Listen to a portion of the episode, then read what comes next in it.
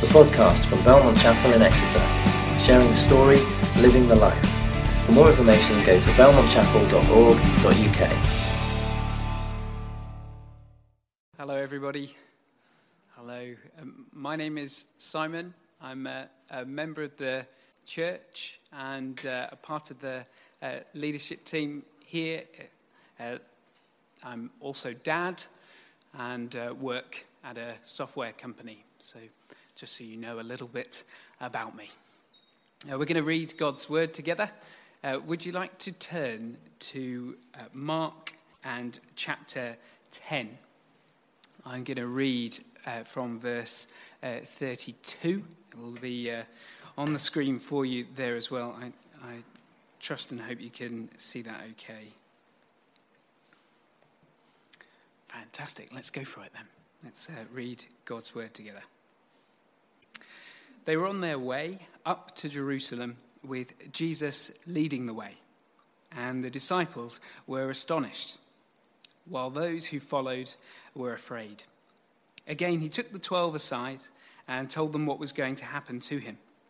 We're going up to Jerusalem, he said, and the Son of Man will be delivered over to the chief priests and the teachers of the law. They will condemn him to death and will hand him over to the Gentiles, who will mock him, spit on him, flog him, and kill him. Three days later, he will rise.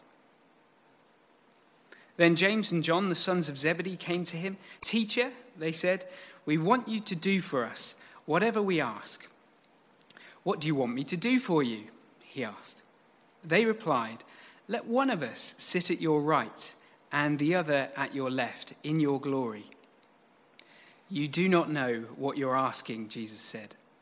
Can you drink the cup I drink or be baptized with the baptism I'm baptized with? We can, they answered.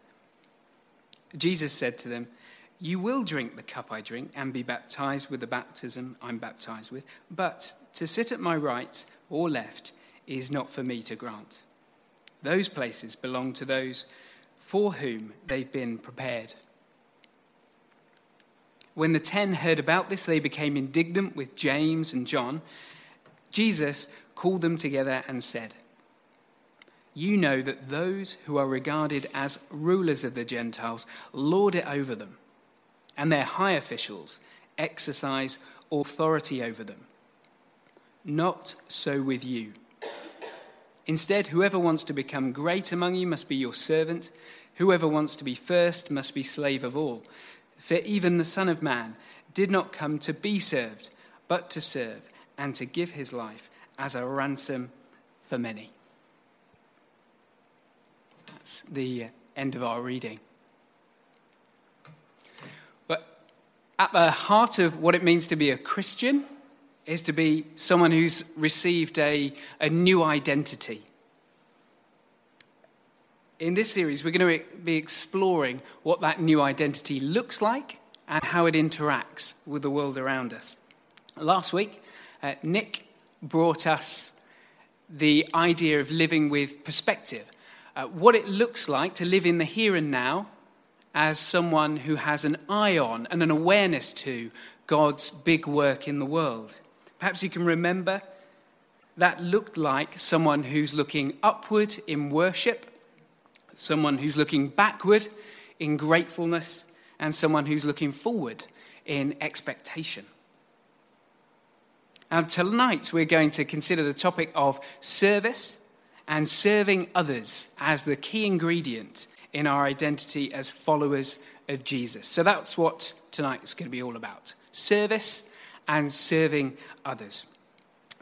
First off, a little story uh, which I think might date from about 10 to 15 years ago. I've been around here long enough that my memory is actually a little bit blurry about the exact dates uh, of it. But this was a good number of years ago, and I could have picked any, so many different serving or serving others stories from this place, but I have just chosen, chosen one because when it comes to this topic, I actually can't shake it out of my mind. It seems to have made a real impression me, on me. So I wanted to share it uh, with you. 15 years ago, I said I'm foggy on the dates. recently, a family in the church had been uh, bereaved. Uh, I knew the family, and I knew the family, I knew the relation that had passed as well.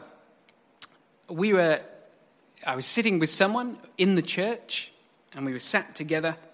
And, and as would often happen in the church, when someone has some uh, big life changing news like that, we share it, don't we? We're church family and we share things like that. We would often share that through, um, through something in our news sheet. The news sheet's called Focus, as you well know, and that section where we might do something like that is called Family News.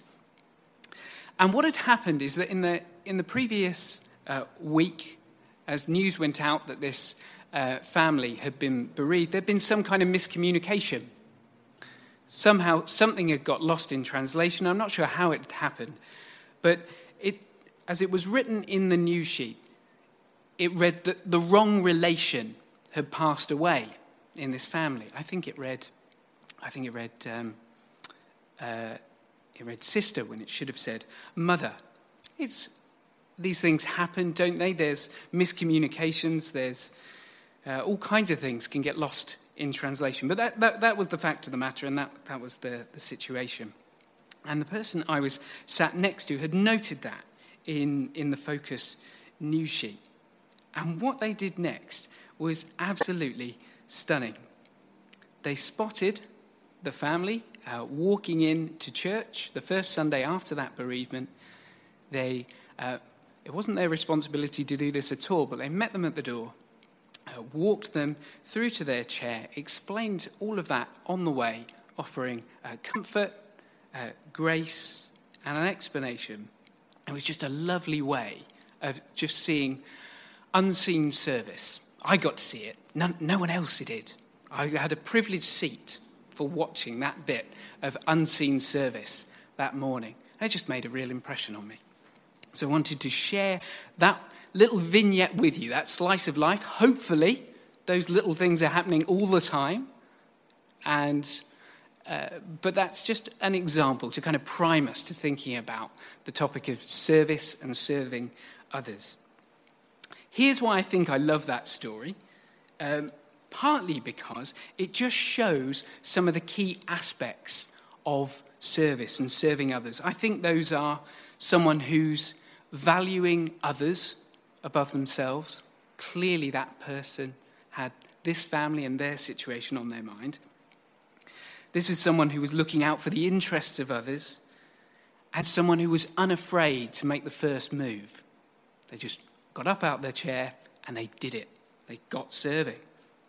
And then someone who graciously met a real world need. I love that little story, partly too because I think it could have been so different you know, that is, you could take that really the wrong way, couldn't you? That, this could have been a situation that uh, could have been a sore point, a complaint, a grievance, a wound, carefully nursed, and that could grow and become something really unhelpful. And we see those things happen too. Church and other organizations uh, are by no means immune from those, but all of that, I think, was prevented by this act of a little bit of humble, unseen service. Something really lovely. So I just tell you that story to prime us for thinking about the servant mindset at work in small but significant ways to build up and protect uh, God's people. Well, our topic this evening is service, um, and I want us to, to really dive into it, into it now. Uh, the general concept of service is not unique to Christianity. We don't have a monopoly on it in any way, shape, or form. Uh, you will, of course, find it in all world religions. The major world religions all speak of the necessity of serving, both the service of God or gods or the ideal, and also serving others. If you, were if you would like to turn to your Quran, Surah 10.3, your Lord is God who created the heavens and the earth in six days, settled over the throne, governing all things. There's no intercessor except after his permission. Such is God your Lord, so serve him. Or Surah 20, verse 14 I am God, there's no God but I, so serve me and practice the prayer for my remembrance. Hopefully, it's not a surprise to you that we don't have a monopoly on service. But here's what is unique. Here's what is distinct that in Christianity, God's very identity, his purpose, his vocation, his rationale, his modus operandi is service. For even the Son of Man did not come to be served, but to serve, and to give his life as a ransom for many. God is a servant uh, from first to last, not simply for a season, but from Genesis to Revelation, God serves his people. He wasn't simply gentle and lowly at one point in one time, but he is gentle and lowly. This is Jesus' own description of his identity, vocation, and his purpose. He's come as a servant, giving his life in exchange for the lives of many. So Jesus uses this statement about himself. He calls himself the Son of Man. That's not, uh, that's his favorite way to refer to himself. It's a title that he gets from Daniel and Ezekiel, but most famously in Daniel. It describes someone who has uh, all authority, power, uh, and glory. And in that same breath, he tells us that first and foremost, the one who has power, glory, sovereignty has come to serve. He's come as a servant, giving his life in exchange for the lives of many. I think it's probably something that, that, we, that we take for granted once you've been around in Christian circles a while, that God has come to serve. Even the fact that we've lived 2,000 years in a kind of Christendom means that we're a little bit used to it as well. We could take things like the very title PM, Prime Minister, is kind of first servant. We laugh at that because that's really not how it looks these days. But this should be shocking to us. It should be shocking and hit us afresh that God is a servant, He's come to serve. But so far, we've been speaking simply of God in Christ come to serve, uh, but we haven't really touched upon us and our identity and what we're to do, how we're to live. And we will get to that. But it seems to be very deliberate, and not by my design, but by the design of Jesus, that we talk first about God serving us, then we talk about what we might do, us serving others. For it's only those who've received, who've accepted, who've let Jesus serve them, who are then ready to serve in Jesus' name.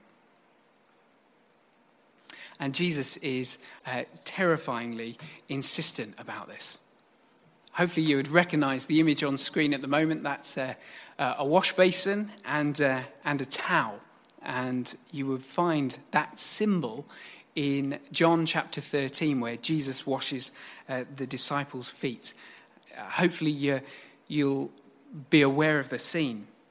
On the night of Jesus' arrest, during the Last Supper, he removes his outer garments, he wraps a towel round his waist, and he pours water into a basin and washes the feet of the disciples. And he dries them uh, with a towel.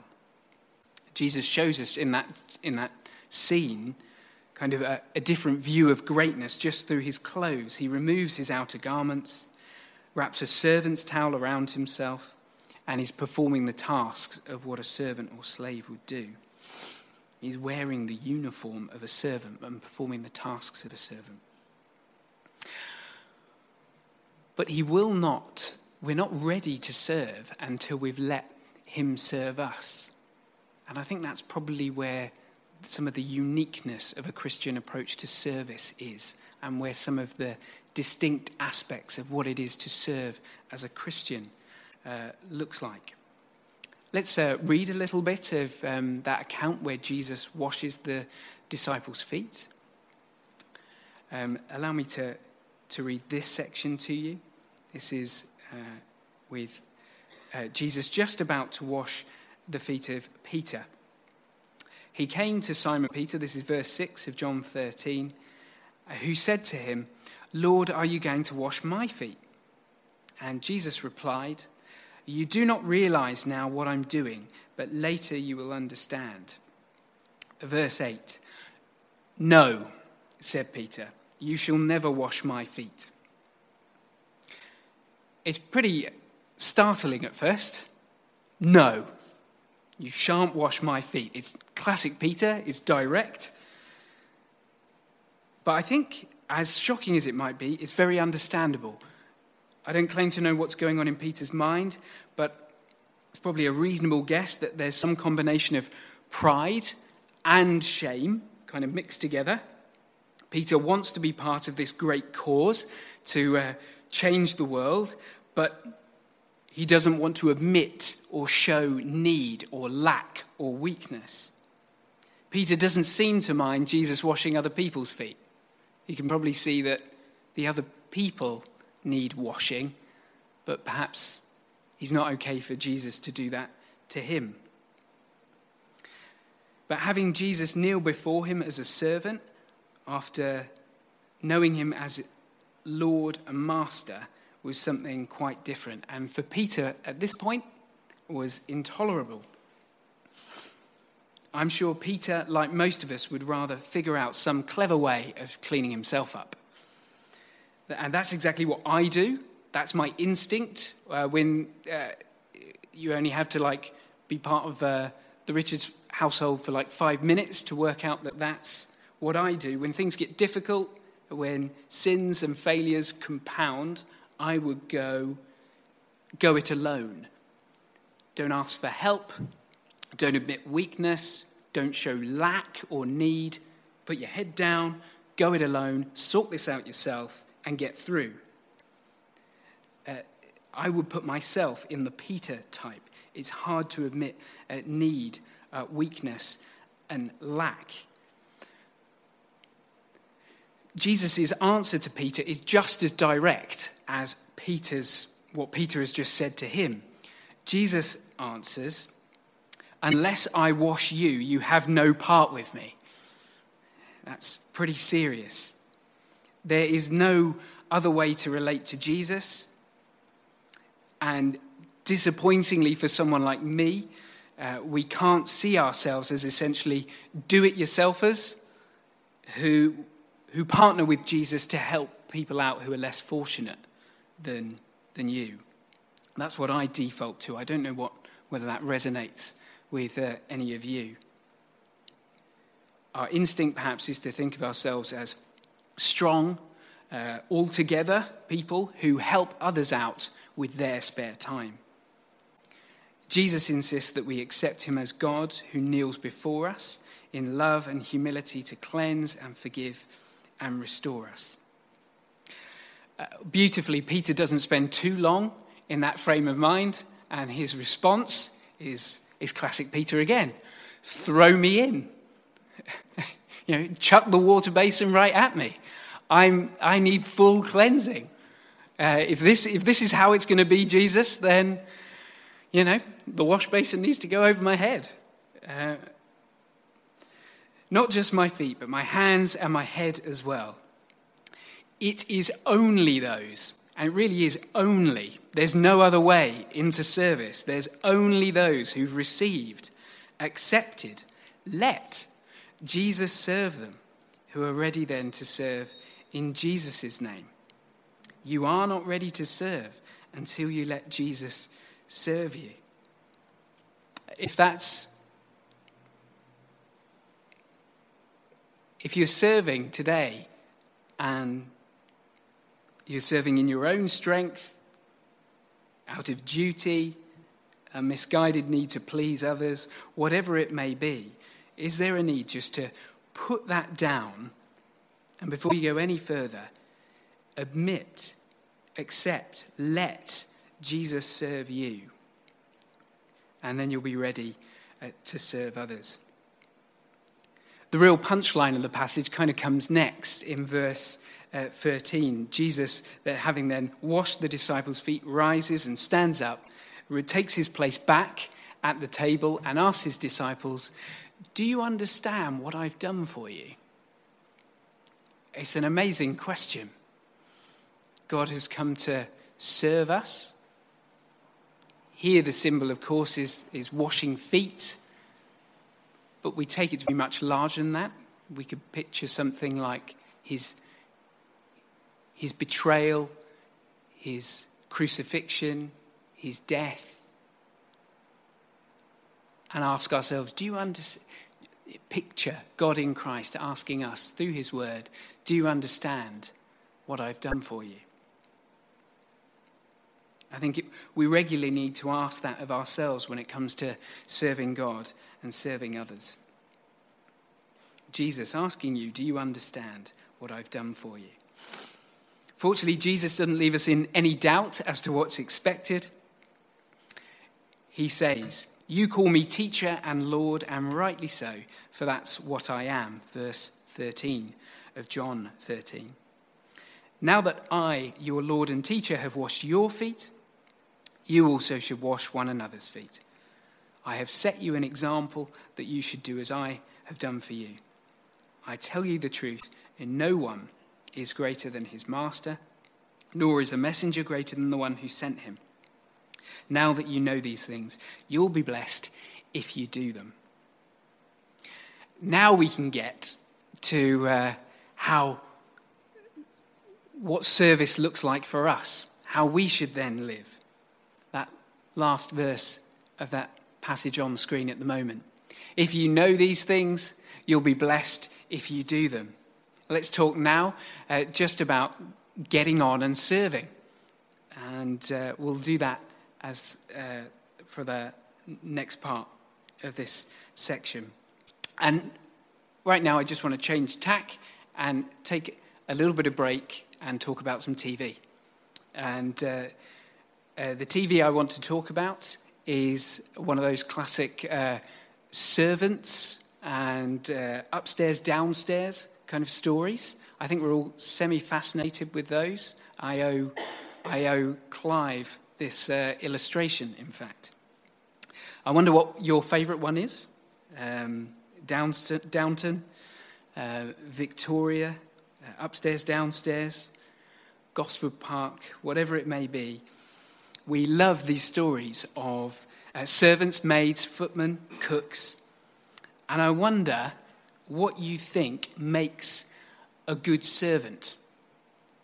That is the subject of a conversation between the housekeeper, Mrs. Wilson, in the murder mystery Gosford Park, and upstairs downstairs story of uh, um, uh, set in an English country house.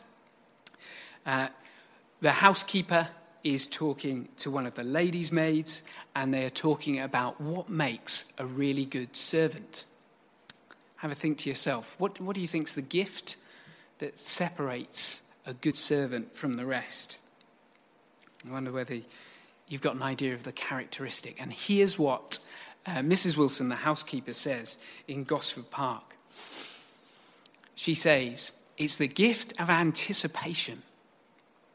And I'm a good servant. I'm better than good. I'm the best. I'm the perfect servant. I know when they'll be hungry and the food is ready. I know when they'll be tired and the bed is turned down. I know it before they know it themselves.